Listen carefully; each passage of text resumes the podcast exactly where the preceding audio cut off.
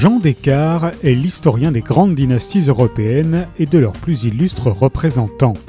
Parmi ses nombreux succès, on lui doit Louis de Bavière ou le roi foudroyé, Sissi ou la fatalité, la saga des Romanov, la saga des Habsbourg, le sceptre et le sang, ou encore François-Joseph et Sissi et Élisabeth II.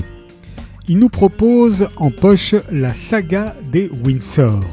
De la reine Victoria au début du règne de Charles III, en passant par la naissance de l'héritier George, le décès de la reine Elisabeth II et la crise provoquée par Harry et Meghan, c'est le roman vrai d'une famille extraordinaire aux prises avec le tragique de l'histoire, comme avec les drames intimes.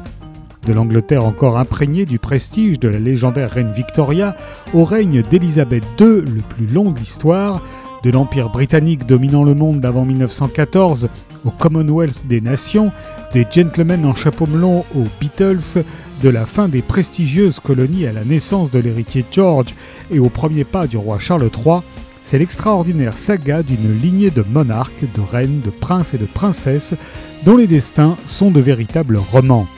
Dans leur bonheur comme dans leur malheur, ils continuent de nous fasciner par un unique mélange de tradition et d'audace.